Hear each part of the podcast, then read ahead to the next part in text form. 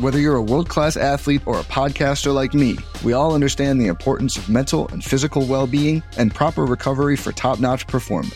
That's why I'm excited that Unifyd Healing is sponsoring this podcast. Unifyd Healing is a new and super innovative global network of wellness centers powered by Energy Enhancement System, or EE System. If you haven't heard of the EE System, you'll want to listen up. This technology promotes wellness, deep relaxation, purification, and rejuvenation.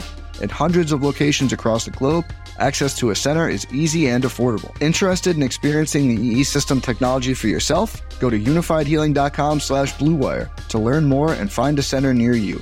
That's U-N-I-F-Y-D healing.com slash bluewire. No material or testimonials on the Unifyd Healing website are intended to be viewed as medical advice or a substitute for professional medical advice, diagnosis, or treatment. Always seek the advice of your physician or other qualified healthcare provider with any questions you may have regarding a medical condition or treatment and before undertaking a new healthcare regimen, including EE system.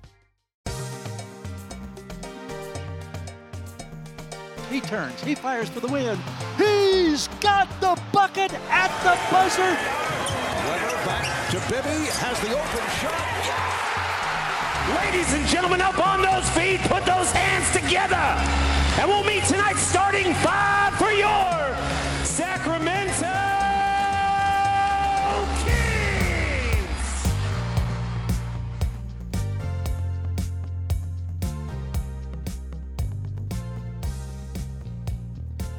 Welcome to the Kings Beat podcast. I am James Ham, your Kings insider for ESPN 1320 and the Kings Beat. Joining me, Mr. Brenden Nunes from the Kings Herald and the Kings Pulse podcast. If you're not listening to the Kings Pulse pod- podcast, make sure you are. Like Brenden's doing some really good work there. Um, Brendan, what's going on, man?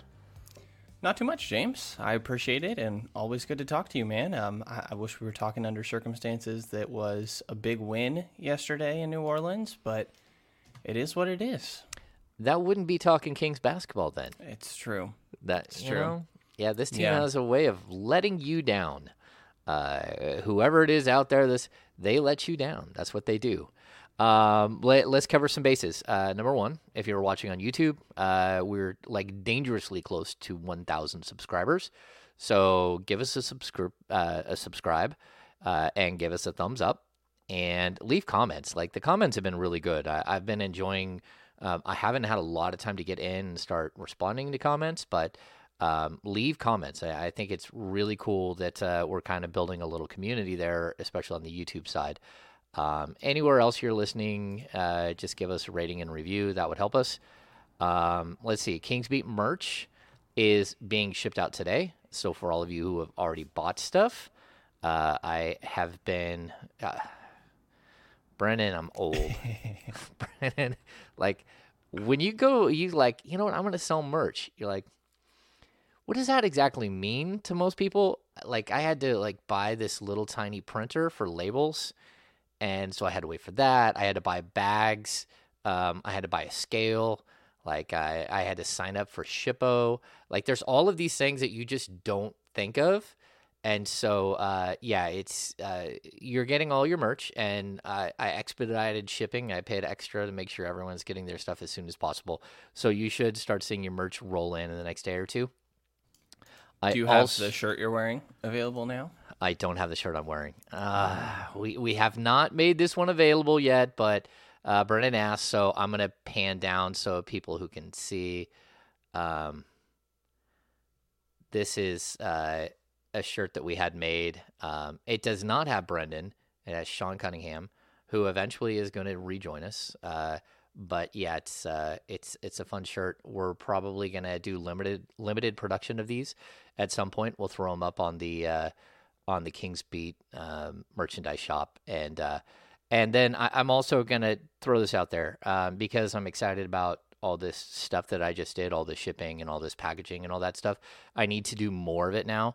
Um, so if you guys want to discount um, KB podcast, like Kings Beat podcast, uh, capital K, capital B, capital P podcast, um, I'll put it down below, is a promo code for our merchandise shop, gets you 15% off your next purchase through the end of March. So there's that. Um, Brandon's got a, a, a sweatshirt on its way. Um, this he's got one of the white ones coming. Uh, I'm excited to see Brenden like all fired up wearing the wearing I'm the looking merch forward to it. Yeah, I know, You, me and nice. Sean are gonna have to go to Yard House all in uniform. in uniform. That's right. That's awesome. Um, sweet. Outside of that, make sure to become a premium subscriber on the King's Beat. Um, we're gonna set up a happy hour for later this month. Uh, but it's coming soon, and so uh, we'll make sure to get on that. We'll have an, another guest. It'll be good stuff. It'll be fun. Um, outside of that, this is uh, like the Kings have a way, Brennan, of of just punching their fans in the face, and I, I feel bad for Kings fans because you get to these moments where, and this has happened the last couple of years. It's not like this team is always just completely out of it and they have no chance there are games that matter and there are games that matter even last year and the year before like the bubble this team was in the bubble the first game in the bubble mattered they got punched in the face and then fell apart in the bubble. This uh you know last season i think they had a game late in the season where they had to beat the spurs. They didn't beat the spurs which is typical. Uh, they always lose to the spurs when they need to win.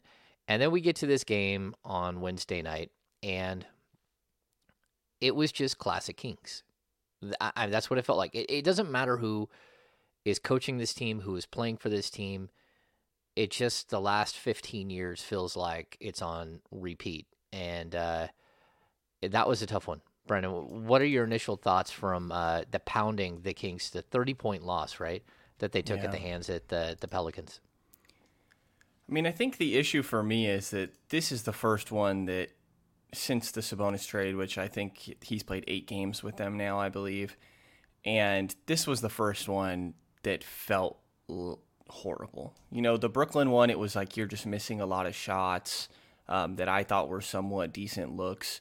This one was just bad. Like they rolled over and died in that third quarter, um, and we had seen that happen throughout obviously the years, like you said, but even earlier this season, I think we saw it a handful of times, and I, I started to get so tired of that and was praising this team recently of, you know, in each one of these games, even when they're losing, like Chicago, they were down whatever 12 at the very end, and then they bring it back and they're showing fight until the very last minute.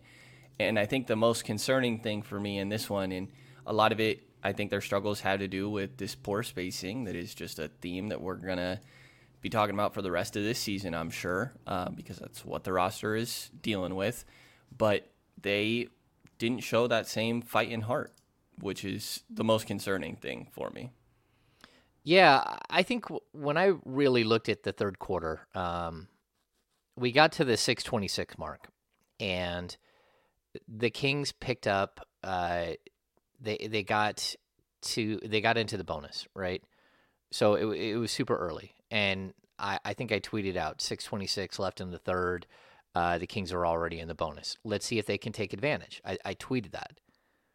They did not take advantage not only that, but they hit two more shots the rest of the quarter. And when when they got in the in the bonus, the game was close. It was like a six point game, seven point game. I mean, it was super close. And then it just spun out so quickly of just some of the stupidest basketball I've ever seen. Just flat out. Just what are you doing? Like why why are you taking a 21 foot jumper with a bunch of time on the clock, Davion, Mitch, uh, Davion Mitchell. Like I, that's a young player problem, but we see uh, Sabonis take a three pointer right then. That like things were slipping out of control. Not only that, but Brennan gets to like a 13 point deficit, and things are spinning out, and Alvin Gentry pulled Sabonis. I, I was just like in shock. Like, do you not? Does everyone in the building, everyone who's watching anywhere, anyone in the NBA? not feel your entire season slipping away and you're going to pull your best player just like the entire thing the way that it played out they get to the line a couple of times the rest of the quarter but like Damian Jones gets to the free throw line and bricks two um, I think Harrison Barnes missed one of two it was just like a colossal collapse which we've seen so many times before but it really we had gone away from that identity the horrific third quarter collapse identity that we saw early in the season. And it was just a reminder of, man, this team is exactly who we thought they were. Yeah, they definitely need more. And I, I think we got the full Harrison Barnes experience in this one where he's just totally on fire at the beginning of the game. You know, he ends the first half with 15 points and three of three from distance, uh, seven shot attempts in that first half. And then he goes into the third quarter, he goes one of three, uh, four points there. In the fourth quarter, he only got one shot up. He only played four minutes because they kind of were out of it once later in that quarter. Um, but it, it's like when the game is getting tough, get to the line, and you were in the bonus. And Harrison Barnes is a guy that's really good at shaking them kind of out of one of these funks of you know get to the line two possessions in a row like we we've seen him capable of doing that especially when he's playing off a bonus and that totally went away and um, so while the spacing is an issue because i mean they went six of 18 in that first half and then in the third quarter they go two of eight from three the fourth quarter they go 0 of 9 from three um, harrison barnes is the only guy to make more than one triple and this is the second consecutive game where the Kings have not had two guys that have made more than one three. Um, it's the the shooting's not good enough, but I think there are certain other aspects of like where did the ball movement and player movement go in that third quarter, um, and I, and sometimes that your main guys need to just be able to pull you out of a funk for a couple possessions slow everything down, slow down the momentum of the other team, and try to get you back on track. And that wasn't happening. Um, yeah, and you're getting turnovers, maybe these poor shots, like you're throwing up a poor shot, but then you're still not even sprinting back in transition, and there's such horrible transition defense. Um, it was the first time since this Sabonis move where I was just so frustrated watching the game again. Yeah, I mean, I think the biggest letdown too. I mean, you bring up some of it there. Like when tough times happen, and they do in games. Uh, like eh, the the NBA is about it's a game of runs. Very seldom do you see a game go back and forth. You know, I know uh, Gary Gerould tracks lead changes. He always has, and I always enjoy listening to how many lead changes.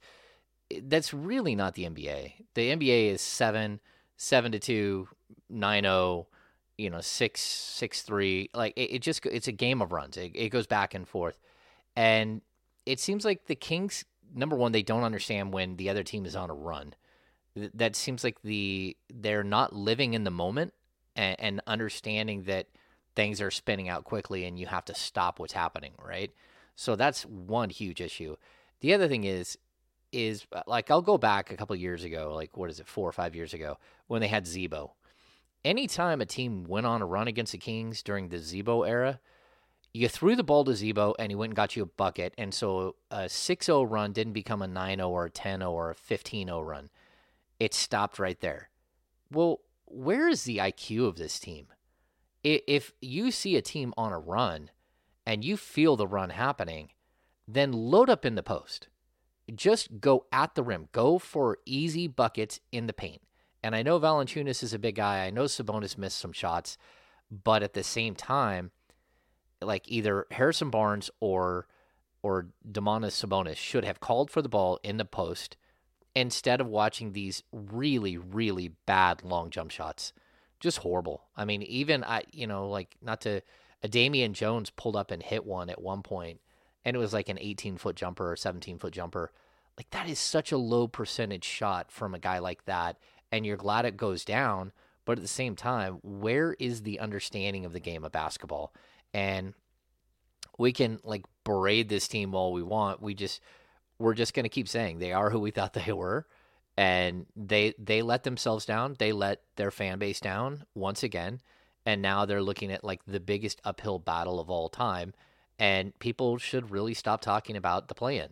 And as soon as we stop talking about it, they'll go right back into it somehow and get on some stupid little run.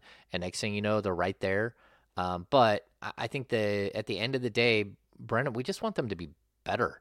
Like it's not just about winning and losing; it's about like understanding the game in in the right way and doing things the right way and finding just the basics to keep yourself from getting blown out in a game. And uh, again, you brought up Harrison Barnes. I think Harrison Barnes is like a classic that was one of those games where you just looked at him like, what exactly happened, man? He had 15 points in the first half. He was so incredibly good. He finished with 19 points, and I think he hit one more shot the rest of the game. He didn't shoot enough. He didn't hit enough, but he didn't shoot enough, and he just was a non-factor in, in a huge game. And people can berate and get on De'Aaron Fox for he kind of had the same thing where he had a big first half. I think he had 17 in the first half, and he ends up with like 25. But what he did to Brennan uh, Brandon Ingram in the in the third and fourth quarters, like, all right, there you go. Like at least he had a reason for his numbers going downhill, and that was because he was trying to stop a dude who has like six inches on him in height, and probably you know like standing reach probably has a foot on him. And I thought he did a spectacular job of fighting, whether it always worked or not. I just know that uh, that Ingram had like 24 in the first half, and he finishes with what? And he's in the 30s, but he didn't finish with 48. Um, and I thought that that Fox really did play good defense. So I almost want to take him out of a lot of the equation and just say like, where is everybody? It's hard to watch. Yeah, I think that Fox and Domas played well. Um, I, I, think that they're not. It, it's not like they're not a part of this conversation when we're like assigning blame. Um, even yeah. if maybe that's not great wording, because you know they are the one and two on this team. Like I think that they could have done more, but to me, the issues that we saw last night were further than them. Um, I, I think that they were a part of that. Some of the low IQ shots. Um, that they certainly were a factor in there.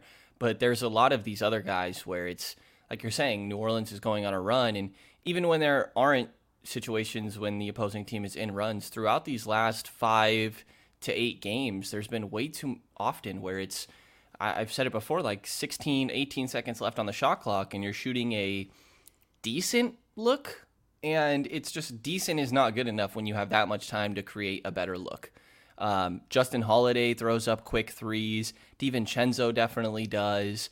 Um, I, I, think all of these guys are guilty. And again, Fox will throw up some poor mid ranges early in the shot clock. Jeremy Lamb has taken some a few wild shots. Uh, His floater is so weird, and it just looks horrible every time. But I like, I'm still impressed with him. He still yeah. looks he still looks like a much better player than most of the players around him when he's on the court. Every time I'm watching him, I'm like, oh man, he looks competent. He looks like a solid NBA player. But he, he's definitely been better than I expected. Yeah, better than eh, I told.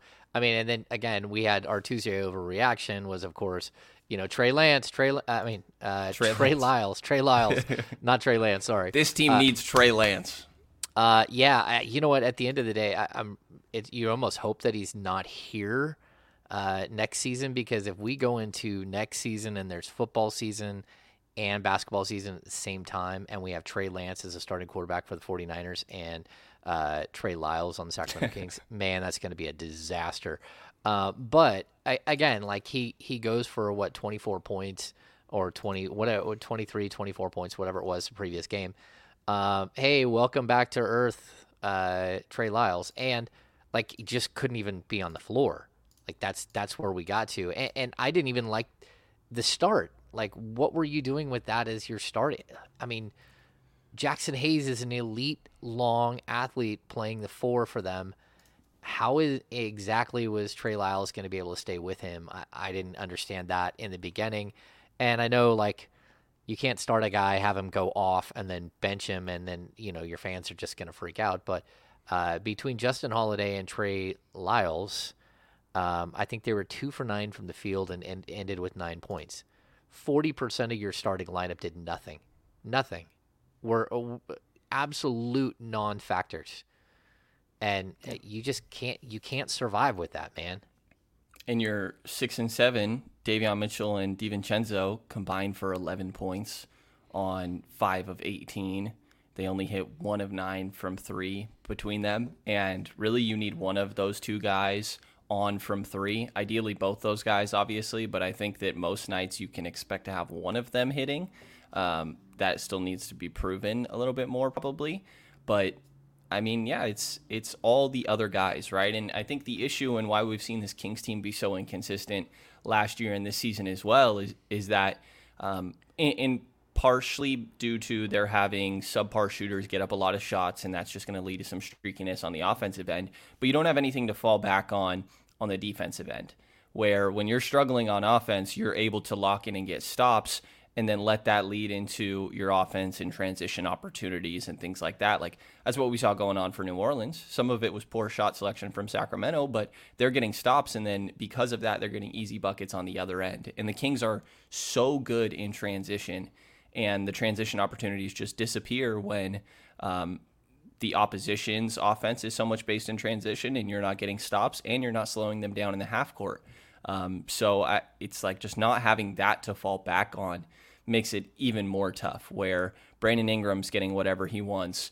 And, you know, like these lineups of Mitchell, DiVincenzo, um, and like, why doesn't Harkless play when there's a little bit of this struggle going on? Like, I don't, I'm not trying to say Harkless is the answer, but you're already struggling from three. I do think he's one of the better defenders on this roster. Like, I don't know. He's the Harkless six eight with a weird. seven foot wingspan, and that's the one guy that you have that might be able to stay with stay with Brandon Ingram, and you just don't use him. I, I mean, I, I I put it out at halftime. This looks like a game where, like, if you're going to make adjustments, you have to you have to make an adjustment. That's it. Like, there has to be adjustments. The other teams make adjustments. It was a four point game at halftime. Four point game, yes, four point game at halftime and you lose by 30. One team made adjustments, the other one did not. And, you know, uh, Sabonis talked about it that, like, we weren't as prepared coming into the second half. And I, I know some people took that as a, a knock on Alvin Gentry. Um, it, it's a knock on everybody. It's a knock on everybody from, you know, like, uh, you know, the equipment guys all the way up. Like, that team wasn't ready. It, they weren't ready to play in the second half. Yeah, a mentality thing for sure. Also, like I think adjustments is part of that from the coaching staff, but mentality. I think he said that you know New Orleans were the came out as the aggressors when we were the ones that needed to be, and that's a mentality thing. Um, so, yeah, I mean it's there. There's a lot. I mean, this team is who we thought they were. yeah, they're they're a team that's incomplete.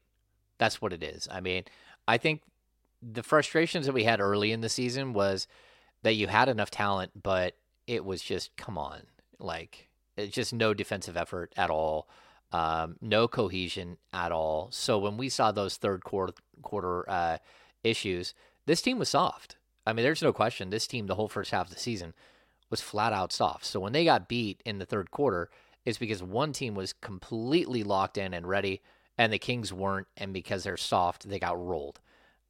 We hadn't seen that during the Sabonis era uh, what we saw in New Orleans was more of just a complete mental breakdown.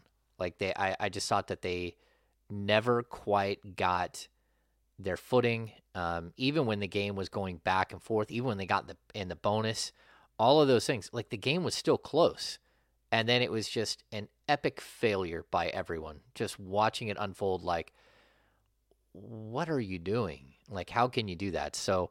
Uh, again, I, I think basketball IQ is something that still needs to be addressed with this team.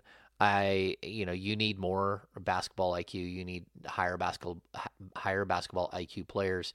Um, but you also need shooters. You need guys who are gonna not go, you know, six of ten one night and, and one of eight the next, or one of five the next. Um, it's it's like we almost took Buddy Hield and just split him into th- thirds or something, and you're getting the same exact thing. Where one night he's on and you're living by it, and the next night they're not on at all, and you're done. Like you, you don't have a shot. Um, and, and, and again, three nights in a row of them not being on. Yeah, that's brutal. It, it's brutal. Uh, let's see. Uh, we saw the Sabonis Valanciunas matchup, and um, again, Sabonis missed a bunch of shots in the second half. Frustration uh, multiple players collapsing on him because why defend the perimeter when no one can hit a shot anyways? So we might as well go down there and help uh, Valanciunas out. But I love the battle, and that's something that we're going to see that. Um, watching Sabonis go up against Jokic and Valanciunas, these gigantic centers that have torched the Kings in the past, that have really beat up on the Kings.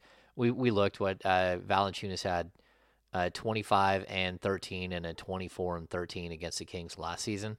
Um, that just you know, did Valanciunas have a decent game? Sure, but let's remember that uh, that Brandon Ingram was on the biggest heater of all time, and at some point the Kings had to make some adjustments there, and so again, Valanciunas is going to get some points. He's he's going to get some points because you know he's going to clean up some boards and and he's going to battle in the point. E- either way, were you satisfied with with what you're seeing in in the Sabonis Valanciunas matchup?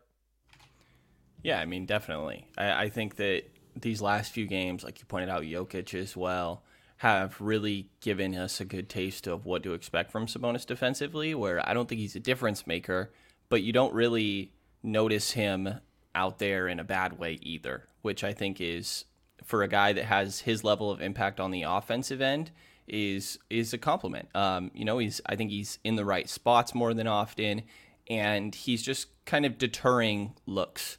Um, he's maybe gotten in foul trouble a little bit more often than I think we would like, but some of that has to do with like when they're blitzing rather than his help defense or anything like this.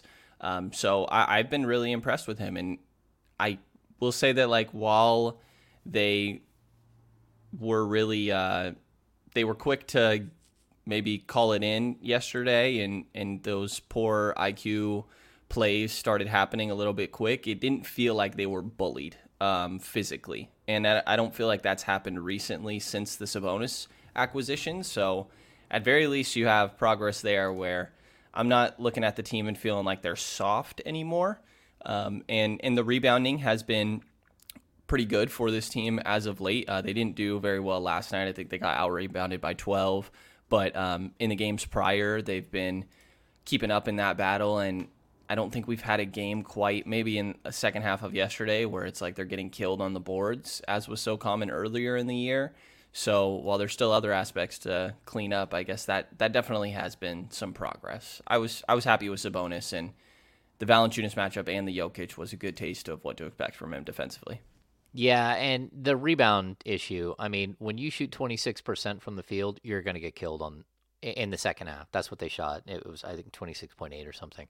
Uh, when that's how you shoot from the field, um, you're going to get dominated on the glass. Most teams are ready for defensive rebounds. I mean, you have to work extra hard to get offensive rebounds.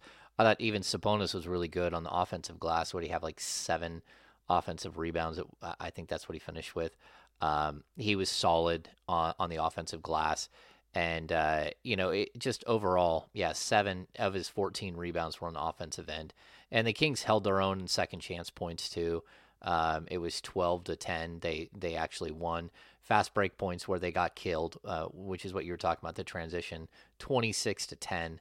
Um, and and even like I, I didn't even think the Kings I mean, they turned the ball over 16 times, which led to 12 points, but that's not like horrific for. Uh, oh no, no, that's uh, they turned the ball over 11 times. The Kings did that led to 16 points, and they were uh, outscored a little bit there, but nothing to really write home about. That's that's not the biggest issue. Um, and then you know, uh, Brenden, we were talking about this before we got on. Um, like I think people are like, why uh what did the the Pelicans start the season like 1 and 12 or 1 and 13 and they've been playing much better basketball of late and you know they make one big trade and it's for a guy like CJ McCollum and everyone's like well how come they are rolling with CJ McCollum they made a trade and they look good but the Kings don't look good even though they traded for Sabonis and I'll just point out this that um Sabonis is like a center of the universe player for for a team. He is what you're going to run your offense through. He you basically are taking your play style and completely changing it when he comes in the door. And so there's going to take a longer time to get an adjustment. There's an adjustment period, right? When you put CJ McCollum in, he's just a much more offensive version of what you already had. He's the floor spacer you needed he's not the center of the universe. Brandon Ingram is the center of the universe there, and and they do a lot of playing off of Valanciunas, and like that's a pretty solid team. But I'll also point out that New Orleans was playing much better before they made the trade They had already climbed back in the race. They had uh, just won four in a row right before they made the trade. They've been, I think, four and four since the trade, but still, that's like eight and four over the last 12 games. They're playing much better. They had momentum. Um, and when you add a player like CJ McCollum, who just helps space the floor and, and, do the little things, even though he's not a good defender, he, he's not the defender or rebounder that Josh Hart was. He's still like almost a perfect fit player for that team, especially if they get Zion back at some point next season or season. Uh, like who knows when that guy's coming back, but still, he's a running mate for guys like Ingram and guys like uh, like Zion, where Sabonis is more of he is the show. He's the guy that you're centering everything around, and and I think players are trying to figure out how to play with Sabonis. Um, and so I just think that there's going to be a longer like adjustment period. There is, and I think that part of New Orleans was beginning of the year was a new coach that they were still getting used to, and it seemed like a lot of their offseason was built around this idea of like point Zion, and then that never ended up happening. And I think that there was just an adjustment to figuring out what this version of the Pelicans was going to look like for them. And as they started to get into a rhythm, they picked up the pace a little bit and then slotted in a guy that fit what they had uh, come to eventually find to be successful for them, um, like you were kind of laying out. I do think that this is concerning for the Kings to like think about, though, that you have to be rubbing shoulders with this team at very least. Like they can't just absolutely outclass you like we saw in this game, because this is a team that you are going to like even going into next year, you're fighting for a play-in spot. Like I, I think that when you're trading away your 22 year old uh, in in Halliburton for a player that is more focused on now, while Sabonis can be on this team longer. Like there's more team control with Halliburton, and the idea is you're more fo- focused on right now. You need to be better than like the 10 seed next year. And what we saw last night wasn't enough when you're playing a team that is also going to be fighting for that like 9 10 spot.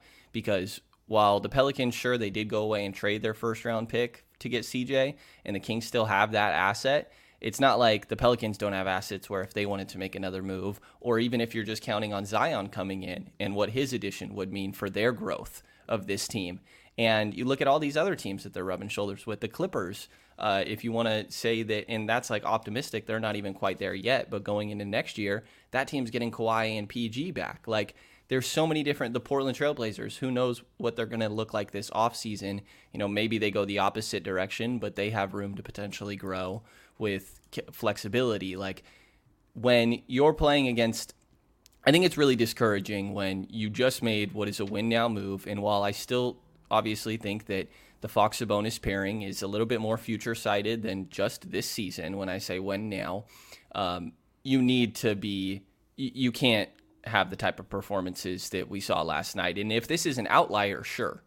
But if you see a couple of these throughout these 19 games that we have left, like for example, they come and play San Antonio tonight, and I know they had a weird travel situation, but you need to have some sort of desire to show that that was the outlier, what we saw last night, because you you just can't have this type of close to the season and have three more of these games when you made the type of move that you did.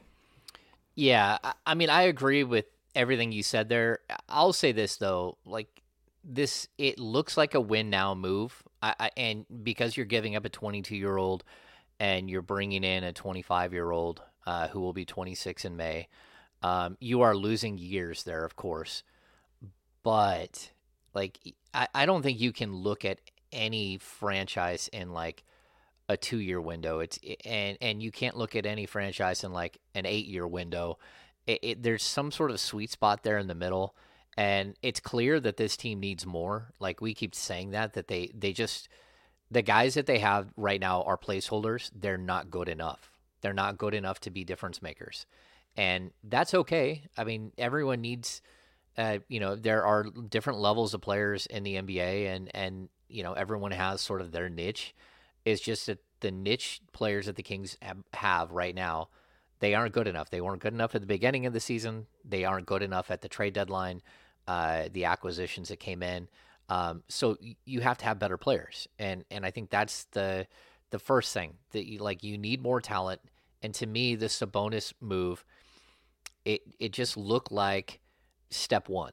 It's step one of like a two, three, four step process. And if that's not the case, then I think you're totally right. Like this team is playing for a 10 seed next next year, but I think you have two pillars of what you're trying to build and there's potential to change the course of the franchise right now. Like once we get to the off season, like right now is in, you know, April 15th, uh, you know, the season's going to be over clearly and you're going to start getting into you know, how do we shuffle this roster?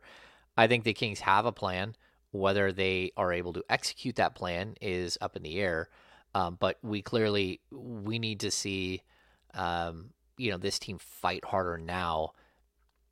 But knowing that this is not going to be the roster that's here next year, it's just not, and it can't be.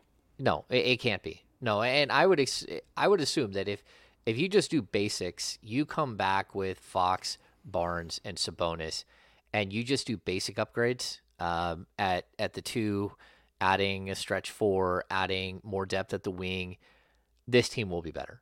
Uh, and, and it, this team should be more in line because of the talent of the year two number ones, your your number one and your number two in, in Sabonis and Fox.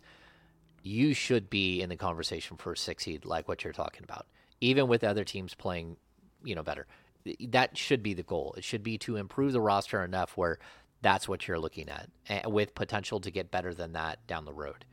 Um, whether and the coaching change is a big, big factor yeah. there too. Well, yeah, and I mean, I think that's the other thing we can kind of see at this point now. Like, I, it's going to be very difficult for Alvin Gentry to make his case to re- remain the coach of this team. This team is worse under Alvin Gentry than they are than they were under Luke Walton, and it's not even close. I mean, it's not even remotely close. And so they've got to figure that out as well. And I'm not bagging on Alvin. He was put in a a bad situation. The situation didn't get better at the at the trade deadline. It was a you're taking a step backwards to take two steps forward.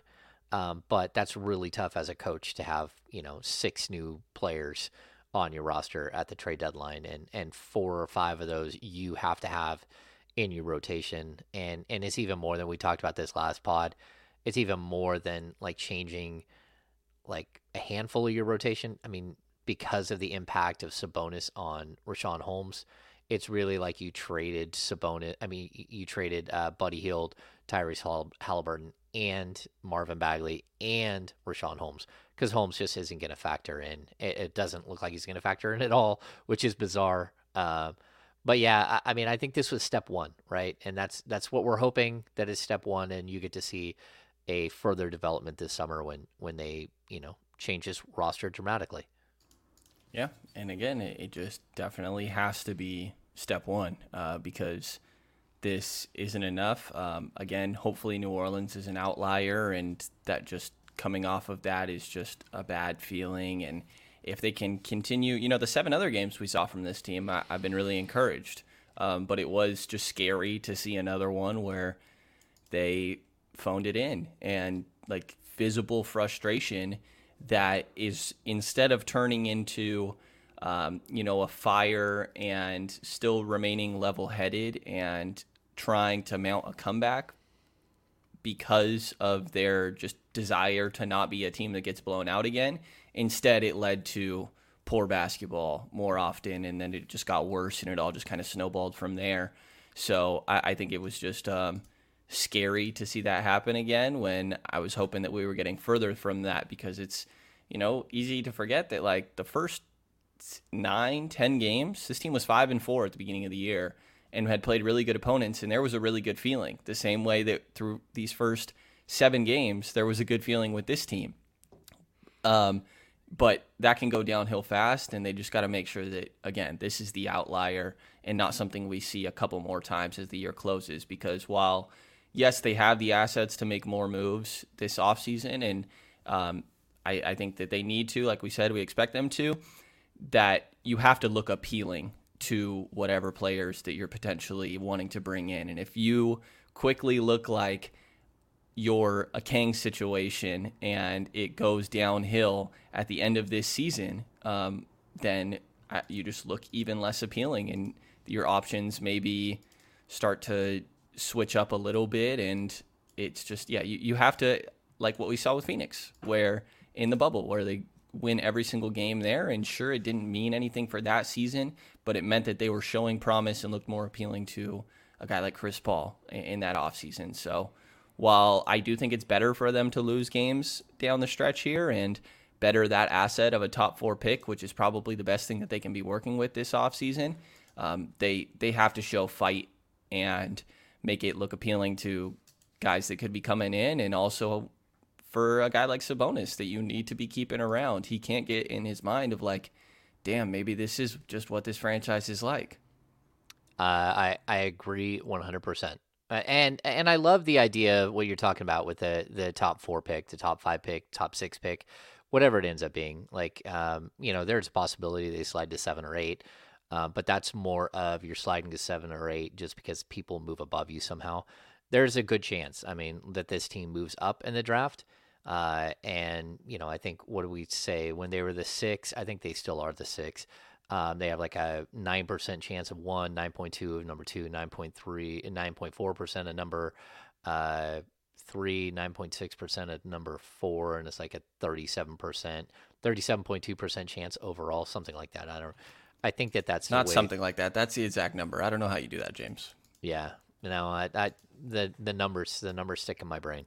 Um, yeah. So anyway, like in order to move up, like it, it's not that difficult, and we're gonna start doing major, major draft coverage in the coming weeks, especially uh, in the coming months. Actually, we're gonna we're gonna get big guests to talk uh, draft. We're gonna we're gonna really focus on the draft because that's where we're at again, uh, and that's what happens just about every year. Actually, it does happen every year that I've covered. Like the last 11. So I'm assuming that year 12 is going to be much of the same.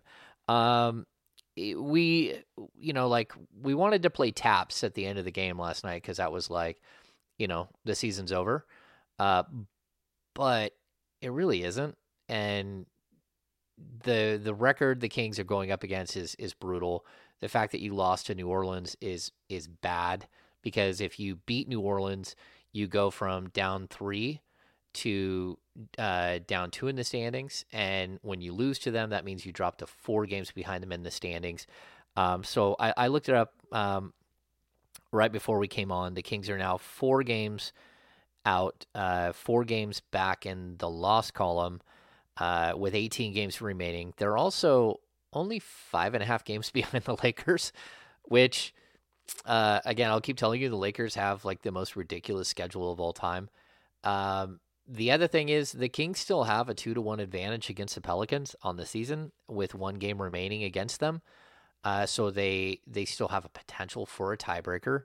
Uh, these are things that actually do matter, but they won't matter if the Kings go into San Antonio on Thursday night and get thumped. And I think that the San Antonio matchup is going to be, I mean, we looked at this five game stretch and said, look, they need to go like four and one they still have an opportunity to do that. Uh, Brenden mentioned it in, in passing um, earlier, but the Kings did. They waited at the arena for like four hours last night because their plane had a mechanical issue, and then they ended up going back to the hotel and waited at the hotel, um, and, and, then slept at the hotel, and then flew out this morning. Um, teams do not fly out in the morning. That's not something that happens. Uh, you're not supposed to travel on the actual game day. And so normally teams will leave from one city late at night and fly to the other city. It's because of, you know, things like this where you have a mechanical issue or something else. They don't want to lose a game because um, a team didn't get there on time. So it's a short flight from New Orleans to San Antonio. I mean, I don't even know what is that like 40 it's I don't even think it's as far as it's like Sacramento to LA and I don't even think it's that far. Um, so it's it's a super short flight, uh, and and we're talking about you know guys that stayed in a five star hotel last night, even though like Mardi Gras is still happening all around them, um, and then uh, they're gonna have to, but their routine is messed up, so um, they're gonna play a Spurs team that is not playing well, uh, that is not really in the playoff run. uh, that ta- that did a couple of moves at the deadline to take a step backwards. It looked like, uh, but still the team that's coached by Gregg Popovich and has no problem smacking the Kings around because he doesn't care. And uh, Brenden, just what do you want to see from this team in in their game against San Antonio? Uh, like, what is it specifically that you think that they can do differently that would lead to not just a different outcome, but a different feeling coming out of the game? Yeah, and and real quick, like no, the Spurs are not playing well, but they're two games ahead of the Kings, so it says Yes, a lot are. about how the Kings have have performed this season. I think that it's just to show that yesterday was an outlier, to have some engagement on these aspects that like running back in transition on defense every single time that you're out there, and not just starting the game well and then slowly going away from the things that were working for you. Like keep up with your style of play and keep the ball and player movement going. And again, lock in a little bit defensively, um, at least here and there. I know that that's not this team's strong suit or anything, but I think that we can see more moments from them on that end of the floor. Um, yeah, I mean, I think that they just need to show that they want to prove yesterday was the outlier. And that's the most important thing to me that, like, if when San Antonio inevitably goes on a run today, that they don't just start going, oh God, here, here we go again. Instead, it's all right, let's slow this down and stop this from getting out of hand.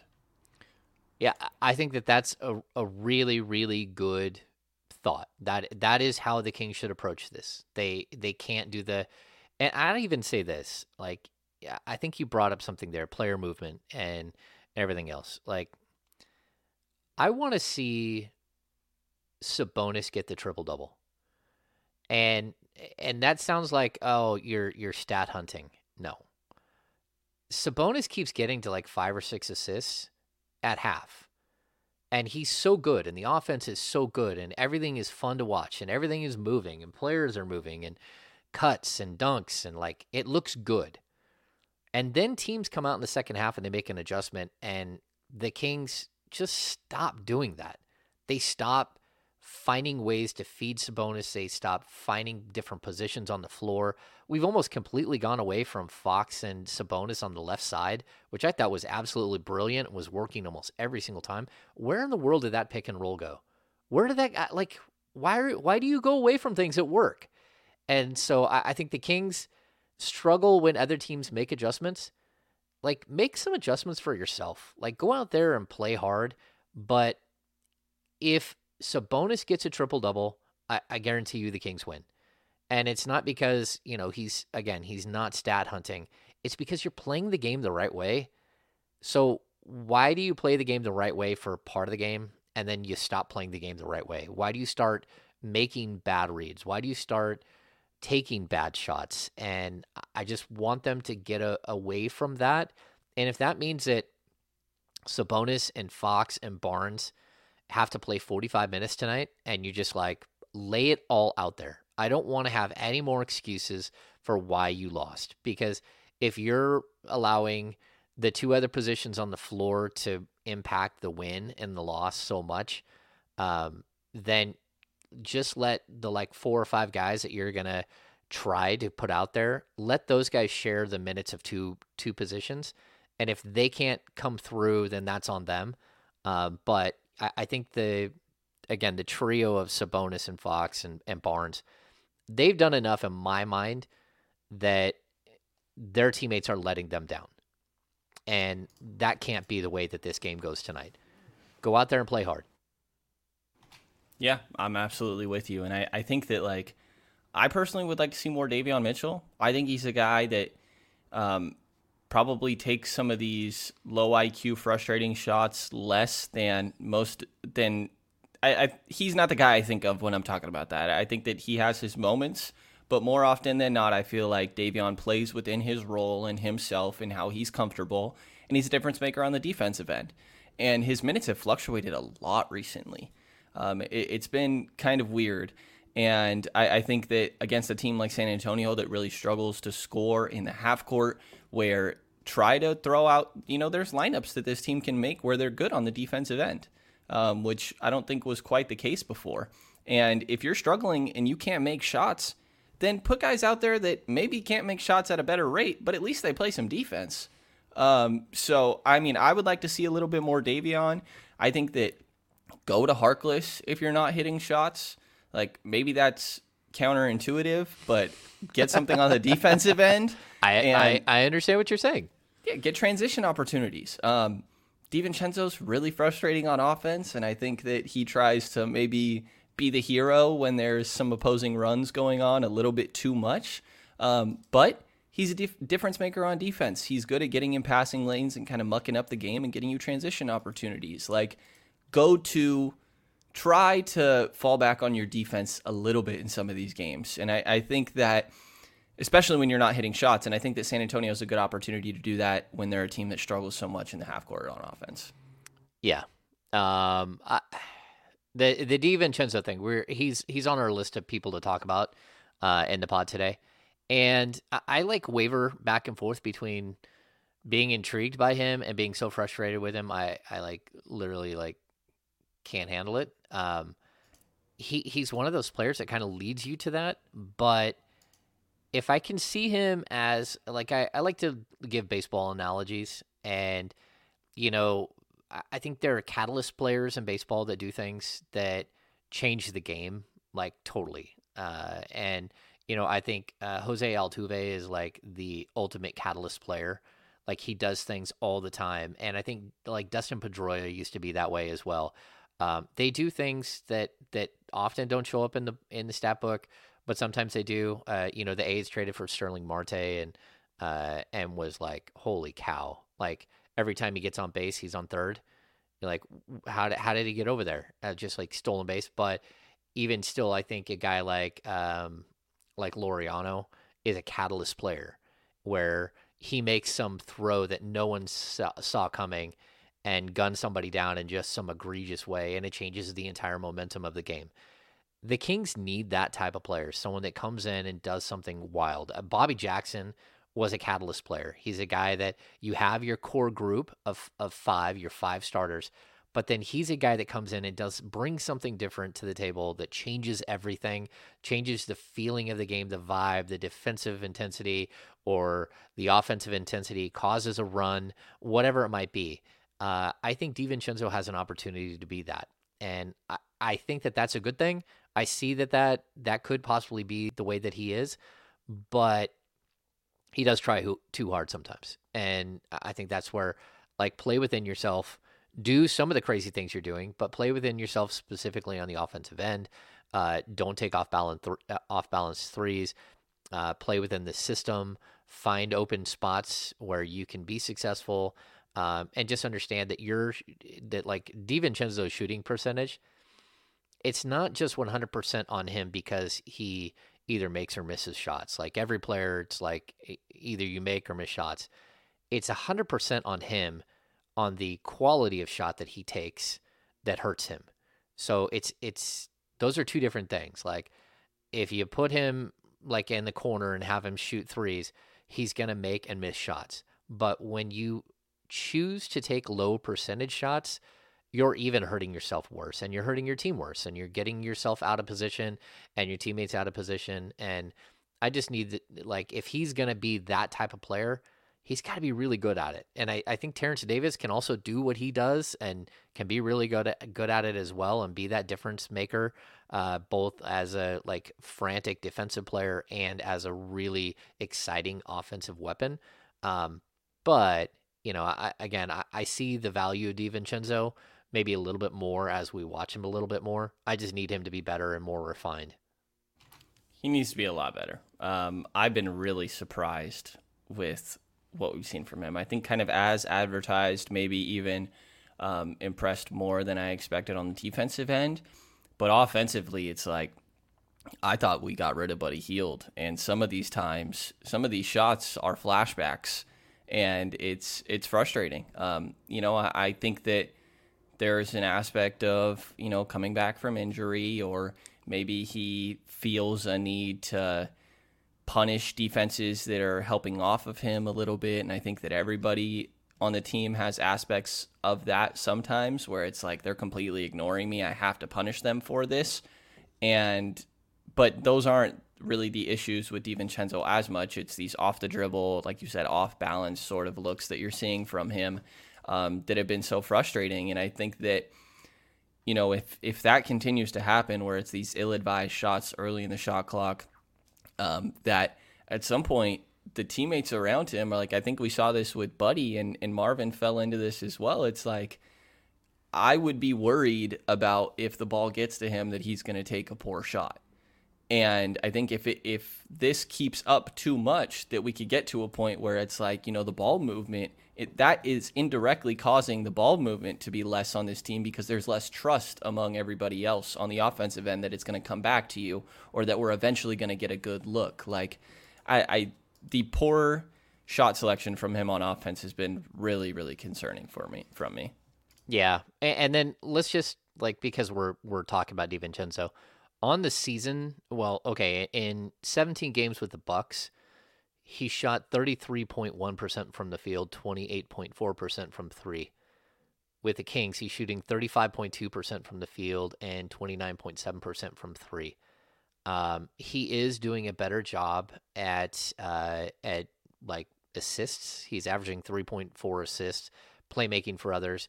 He also has been incredibly disruptive on the defense. He's averaging 1.7 steals per game as a king, um, and his career average is 1.1. And I was even surprised when he had he had the five steal game. That was his career high, um, and then he had a four steal game. Like he's had. So you look at the 1.7. He's played seven games. Most of his steals came in those two games. Um, there's just like an erraticness to him, and I think part of it is that you know he's uh, he's coming off an injury and he, he just doesn't have his rhythm and everything else. But another part of it is that he's in a new situation where he's trying really hard to be uh, something that maybe he's not, or maybe something he thinks he can be, but his body isn't there quite yet, or or is like you know sort of the the rhythm of the game isn't quite there yet.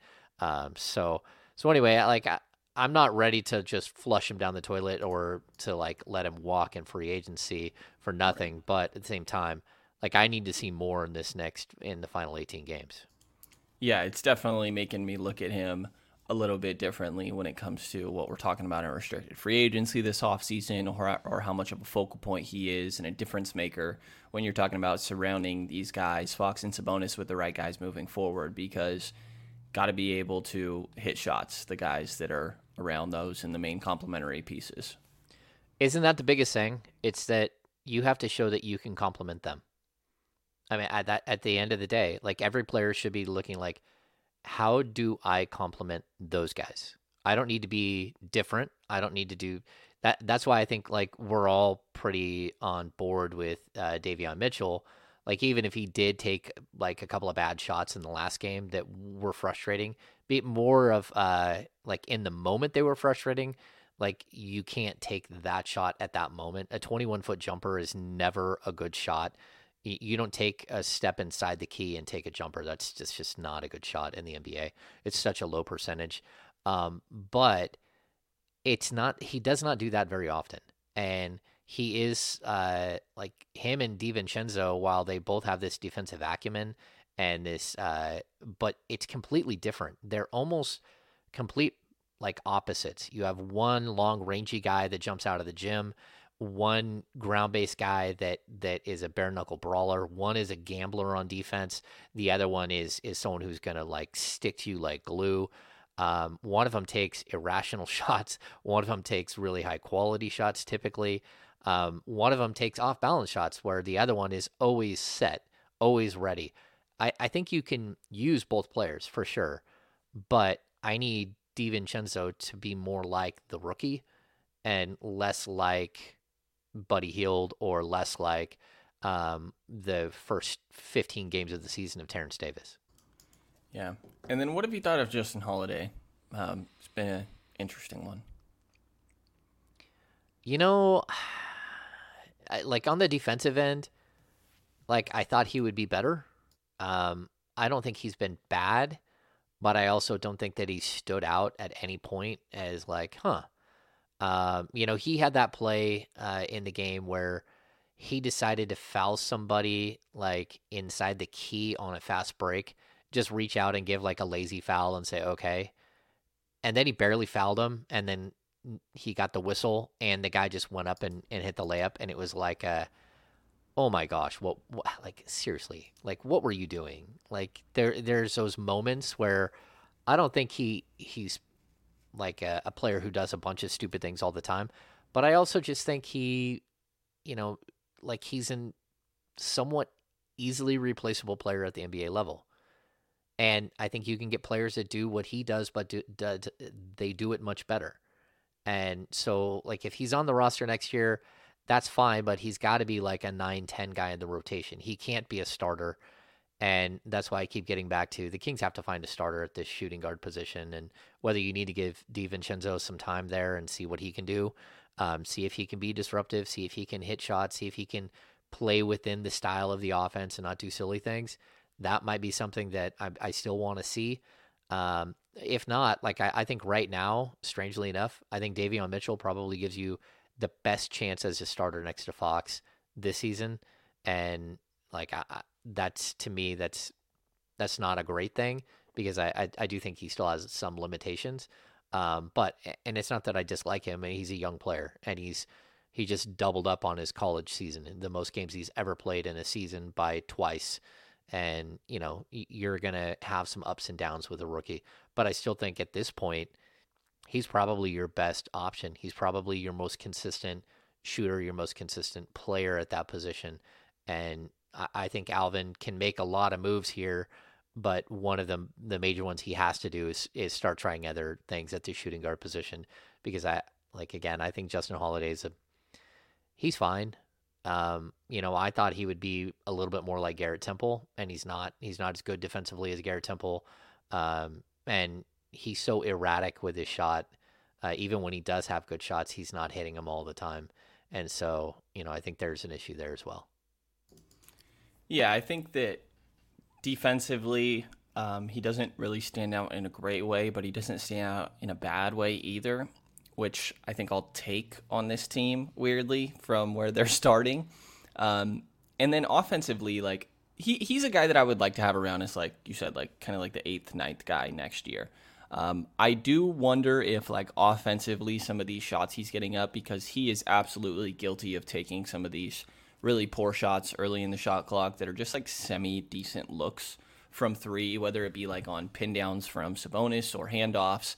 Um, they're running like a lot of the same actions that they ran for Buddy, which are going to lead to some off balance triples that you're shooting with not all that much space, which is something that Buddy was really good at. Um, and so there's a part of me that wonders that like, does Justin Holiday maybe it's being communicated to him, or maybe he just looks around at the starting lineup and is like, I'm the guy that needs to be the threat from three and needs to make sure that I'm garnering a lot of respect and defenses are worried about me shooting.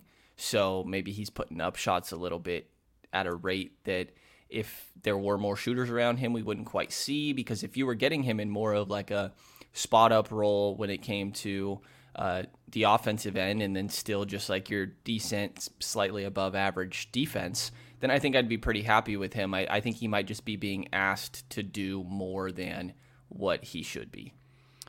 Yeah, I, I can see that. I'll, just tell you, like in his small sample size of eight games with the Kings, his offensive rating uh, per basketball reference is, is 99 um, per 100 possessions. His defensive rating is a 117 that's not who he's been throughout his career. He's typically like, and uh, with Indiana, he's a 111 and a 116. So I don't think he's been all that good. And I think the biggest problem I have with him isn't just that, you know, so right now with the Kings, he's shooting uh, 36.7% from three on six threes a game. That is actually reasonable, is something that I, I would accept as a role player on this team. But when you really look at the numbers, that's not what they tell you. That that's just that's the problem. He has a 6 for 11 and a 4 for 8. So of those two games, they account for like 10 of his 19 uh, he's 10 of 19 and even has a 4 of 6. But he also has an 0 of 6, a 1 of 6, a 1 of 3, a 1 of 6, and a 1 of 3. So and an O of six in that first one. yeah, 0 of 6, uh, 1 of 6, 1 of 3, 1 of 3, 1 of 6. So it's in three games, he's hit his threes. You know, he's 14 for, what is that, 25. So that's that's an extremely good rate. What is that, 28, 56%. Uh, in the other games, he's 1, 2, 3, 4, 4, 4, uh, 12, 18, 21, 24. 4 for, so what is that, 25%. That's not going to cut it. He has to find the middle ground. And, you know, so there are guys that shoot 38% from three, and they shoot 38% almost every game, you know, that you can rely on that. And then there are guys that shoot like what we're seeing from Holiday, where it's just all over the board. And you, the Kings can't survive a zigzag, you know, up and down. That's just not. If you're going to be a role player like that, you have to be consistent and solid, and that's just not what we're seeing. And part of it is learning new teammates. Part of it, you know, is trying to make an impression and all that stuff. It just hasn't been very good, in my opinion. Yeah, no, offensively they can't deal with guys that are going to be streaky like that. Um, and just to stay on the topic of that three point shooting for a second, like, can Harrison Barnes just shoot like 10 of them a game, nine or 10 of them a game every single night, please? Because he's the one guy that is that consistent three point shooter. His consistency uh, varies based on if he just is deciding to shoot it or not. And like you see it in that first half, mainly that first quarter, he doesn't need much space. His release has become so fast this year And high. that yeah, and, and he's such a good three point shooter. He gets it off so quickly. He can get that shot fairly often. Um, just shoot it more often. Like Gentry talks about it all the time. Like he shot three the other day, and we heard Walton. I think his target was like six earlier this year. Gentry's come out and said he wants eight or more. Like they've been very blunt that like we want HB to be shooting more. And I think it's obvious why. Like that's the one elite three point shooter on this team that does it consistently. Just get the shots up. Yeah, he's shooting 41% on the season, um, and he's he's shooting uh, 4.7 attempts per game. And I, I think the uh, the problem that I have the last couple of weeks um, is that like even if you look at the the Pelicans game, just that game specifically, I don't remember Harrison Barnes passing up any shots. I don't remember him passing up any any three point attempts why is he not getting the ball? Why is he is he part of is it just like a uh, something in the system that's causing him to not get additional shots or is it that he's not calling for it? Is he not being more aggressive? Is he not cutting to the hoop harder? Like I'm confused why it is that his shot numbers are so low because again, I don't see him passing up a whole bunch of things or and, and he's not getting a, a bunch of assists like he has a couple of games where he has some assists, but I need to see the ball more in his hands. Like figure it out. I, I don't care. Like, like it's nice that Trey Lyles can go for 24 in a game, uh, whatever 23, 24. I don't know why I keep forgetting what he scored in that game. Um, that's because that number is like like two days ago. Like anything long term, I can remember. Uh, short term numbers, I can't remember. Um, anyway, uh, the the point though is like like Harrison Barnes. There shouldn't be a game where he doesn't shoot he should always be part of the game plan. Like, how do we get Harrison his 14 shots? I'm not talking about 18 shots or 20 shots. How do we get him 14 shots? And sometimes he he has a low shooting number because he goes to the line 10 times in a game, and those are five shot attempts that you know that he would have taken, and if he hadn't been fouled. So I get that, but I still I I can't see him disappearing like he did in the fourth quarter or he did in the third quarter uh, against the Pelicans, and uh, that's as much on his teammates as it is on him. And we got to get to a point where that's just not the norm. Yeah, when you're talking about complimenting these guys, he's the perfect compliment, I, I think, right now. And um, just if we're gonna talk about him as the number three guy, which I think he's clearly that, then he's he's got to be that more consistently. And totally with you, that's on more than just him. Yeah, if he was the number four guy, I have no problems with the the like up and down shot attempts. If he's the fourth guy, and he's not the fourth guy, and so that's the problem. Um, and maybe he is the fourth guy after this uh, after this offseason. Maybe he's not in Sacramento. We don't know. Um, but I, I, certainly, if he is going to be that guy, he needs to be like they need someone else like him that can eat up those. That can have that big game along with him. They can go back and forth and maybe have games where you take only ten shots while the other guy takes sixteen shots. Uh, but you need to have some balance there where he's taking more of the the load. Um, all right, so we've gone through. We beat this game to death because this was such an important game. Um, that's for sure. Um, and you know, we always have to get to the business of basketball. Brenden, are you ready? I am. You're ready.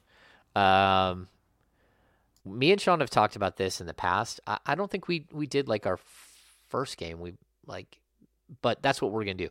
What is the first game you ever went to any sport like? I'm not talking about high school or or something like that, but unless you saw something absolutely incredible. But what's your your best sports memory? Your first your first game.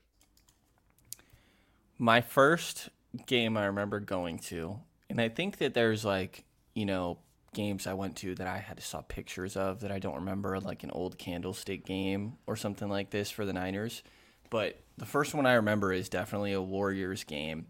Um, I think before we believe, and uh, I'm sure it was a Monta Ellis led Warriors team against the Clippers that were horrific. With like, I think it was Corey Maggette was the guy on that Clippers team at the time, and I remember uh, I made signs. Me and my sister made signs, and there was I, I remember prior to the game, the lady behind us whispering to her friend like god i hope these kids aren't annoying and like holding their signs up the whole time and i just like made me not raise my sign the entire game. So shout out to that lady for ruining all my hard work on that sign. Um, but yes, it was an Oracle Arena game that I, I, don't have a great recollection of what happened at the game. It's probably the best seat I've had prior to like being media um, at a game. But yeah, Monta Ellis Warriors and Corey Maggette Clippers. It's about as peak basketball as you can get. It's funny. Uh, Brenden is so young that I remember I was I was at the game when the Warriors traded Monta Ellis, um, and uh, Mark Jackson got emotional, like started like tearing up in pregame while we were talking to him. It, it happened like Monta Ellis was on the court warming up, and the news broke that they just traded him for Bogut, and it was like this horribly like shocking moment. The Kings. It was at Arco um, and uh, just oh, this, they were playing the Kings. This this wild moment where they're playing the Kings, and um, I was media. I was covering the game, and and it just went like really, really sideways, really quick. Like, what in the world just happened? Like, I don't. That was the first time I'd seen that. Like I now we've seen it like Cory Joseph gets pulled off the court or whatever, and like, oh, Cory Joseph's gone. See ya. Uh, but that was one where it was like, ooh, that was that was your guy.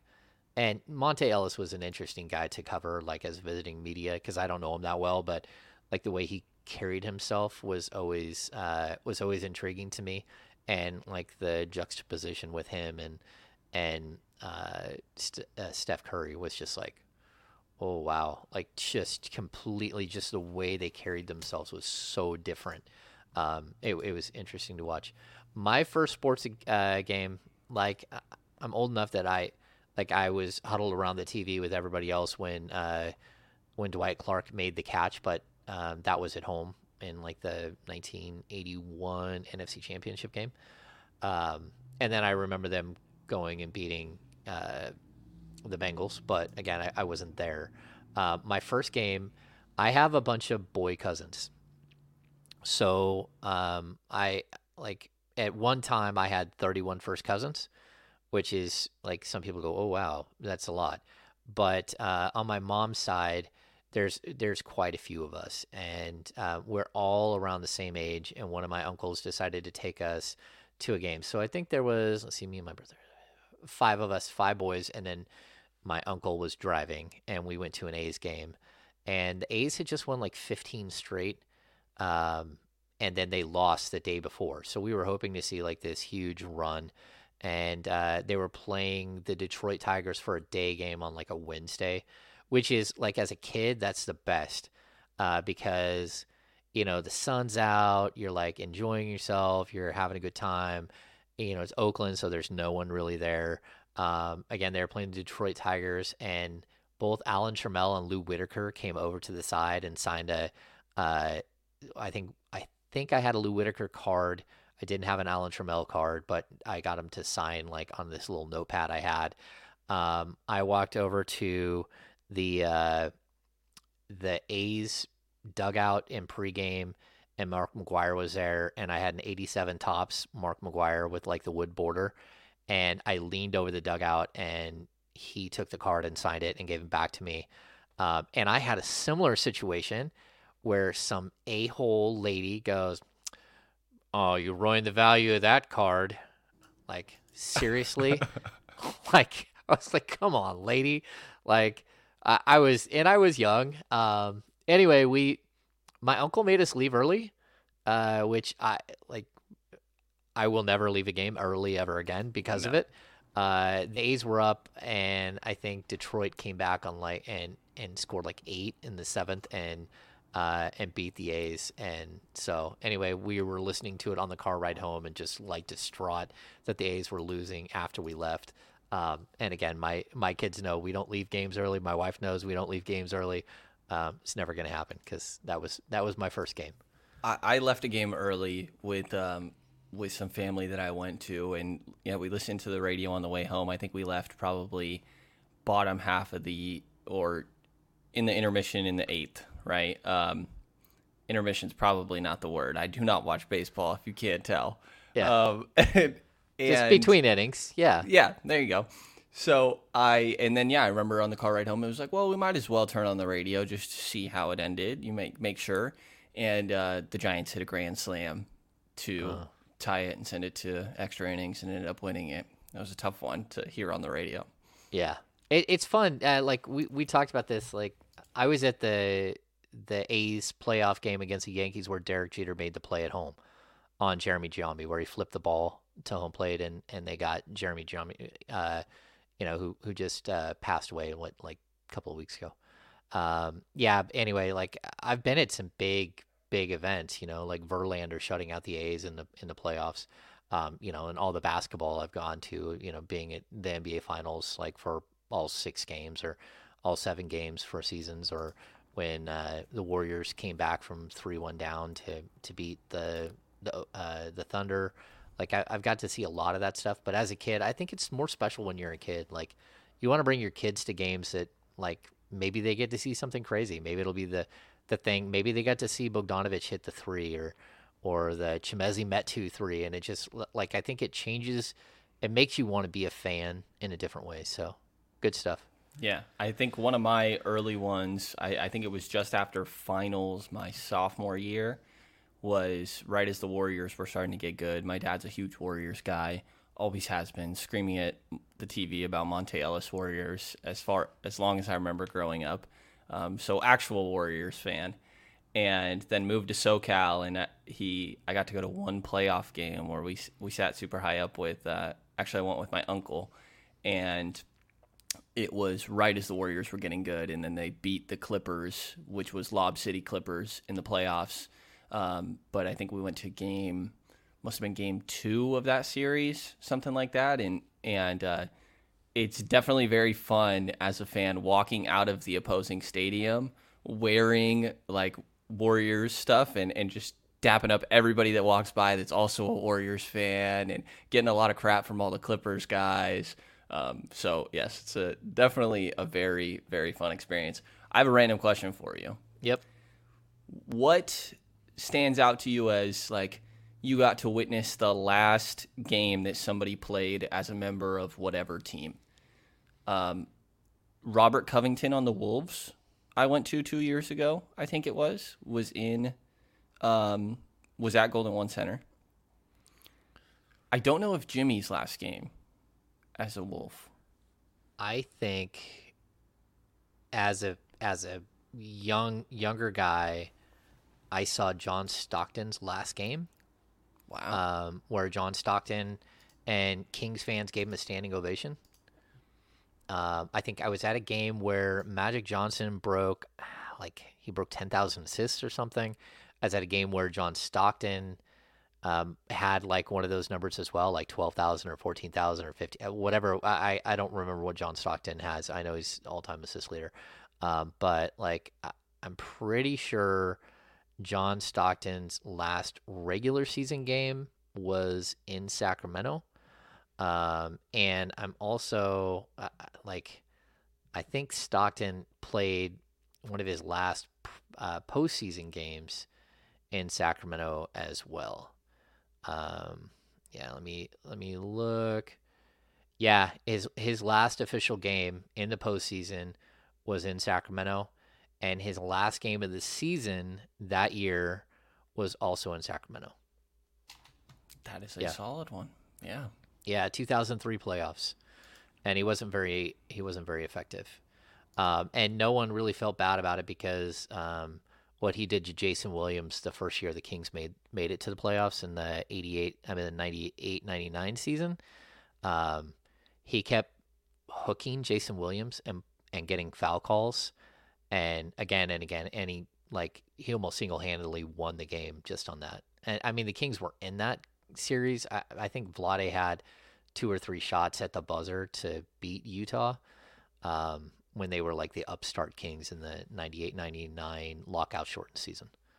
So, yeah, interesting stuff. Definitely. So awesome. Um, all right, so let's uh, let's finish up here. Um, want to cover a couple of things on the way out the door. Um, number one, Sean Cunningham, our good friend Sean Cunningham, who will eventually be back. Uh, we're just biding our time, um, and we've discussed a little bit, but like we'll just wait till he gets back. Um, he tweeted out uh, last night that one of the Kings players and maybe multiple Kings players are taking care of the funeral expenses for uh, the three young girls that were shot and killed uh, by their dad at a Sacramento church, as well as um, I guess it's a family friend that was there acting as a uh, like a visitation like intermediary to uh, while the dad had like some uh, some sort of visitation. Um, so the word on the street is the Sacramento Kings players, player or players, and that's probably going to be anonymous because a lot of these guys like to do that. Um, they're going to uh, take care of the funeral expenses, so um, that's that's a big thing, Sacramento community. Um, outside of that, um, I want to give a shout out to my guy Ali Thanawala, who is an incredible editor uh, and writer uh, at NBC. Um, he just went through uh, a nice little surgery and um, has some healing up to do. And big shout out to Ali and nothing but well wishes. Uh, and outside of that, um, it's going to be a, a wild couple of days as the Kings try to figure out if they can buoy themselves after getting thumped. Can they bounce back? Uh, Brenden, do you have any final thoughts? I do not. Um, I'm excited to get further into draft coverage. I didn't go crazy with it last year. Um, you know, I still probably did about a top 20, but the year before, I think I ended up going 45 deep or so. And I'm excited to get pretty deep into it this year. during the pandemic, I was it the the first year of the pandemic. Um, so was that twenty? Okay, I, did twenty three mock drafts for NBC. Um, yeah, I've done mock drafts for a long time, long time, and like I, I have draft Bibles. Uh, My first draft Bible was the Zydrunas Ilgauskas draft, which is like really, really a long time ago. Jeez. Yeah, I had to print it out on a Daisy pinwheel printer. Um, like I had prospects, every single prospect. Um, yeah, I, I love the draft. I love studying the draft. I've already like uh, started my film watching and stuff like that, and I already got some of my favorites. And um, yeah, but we'll be ready. We'll be ready here, and uh, we'll get some crazy guests too to to come in, and that's always fun. Um, get different angles on the draft. Uh, I always enjoy that part of it, um, and, and we'll just keep building on the conversation. Um, all right, so let's see. Last, uh, just cover our last bases. Uh, Kings Beat merchandise. If you already bought, it's on its way. Uh, if not, uh, you want to go to um, the shop, and, and which you can find in the description on YouTube, but also uh, you can find it on the Kings Beat. Uh, KB Podcast, uh, capital K, capital B, capital P. uh, KB Podcast gets you 15% off your merchandise. Um, outside of that, uh, make sure to give us a subscription. Make sure to give us a thumbs up. Uh, jump on board with King's Beat. Get yourself a premium subscription because the next happy hour is probably about a week or two away, uh, and you're going to want to be part of that. So, for Brenden Nunes from the King's Herald and the King's Pulse podcast, I am James Ham. Thanks for tuning in. We'll see you next week.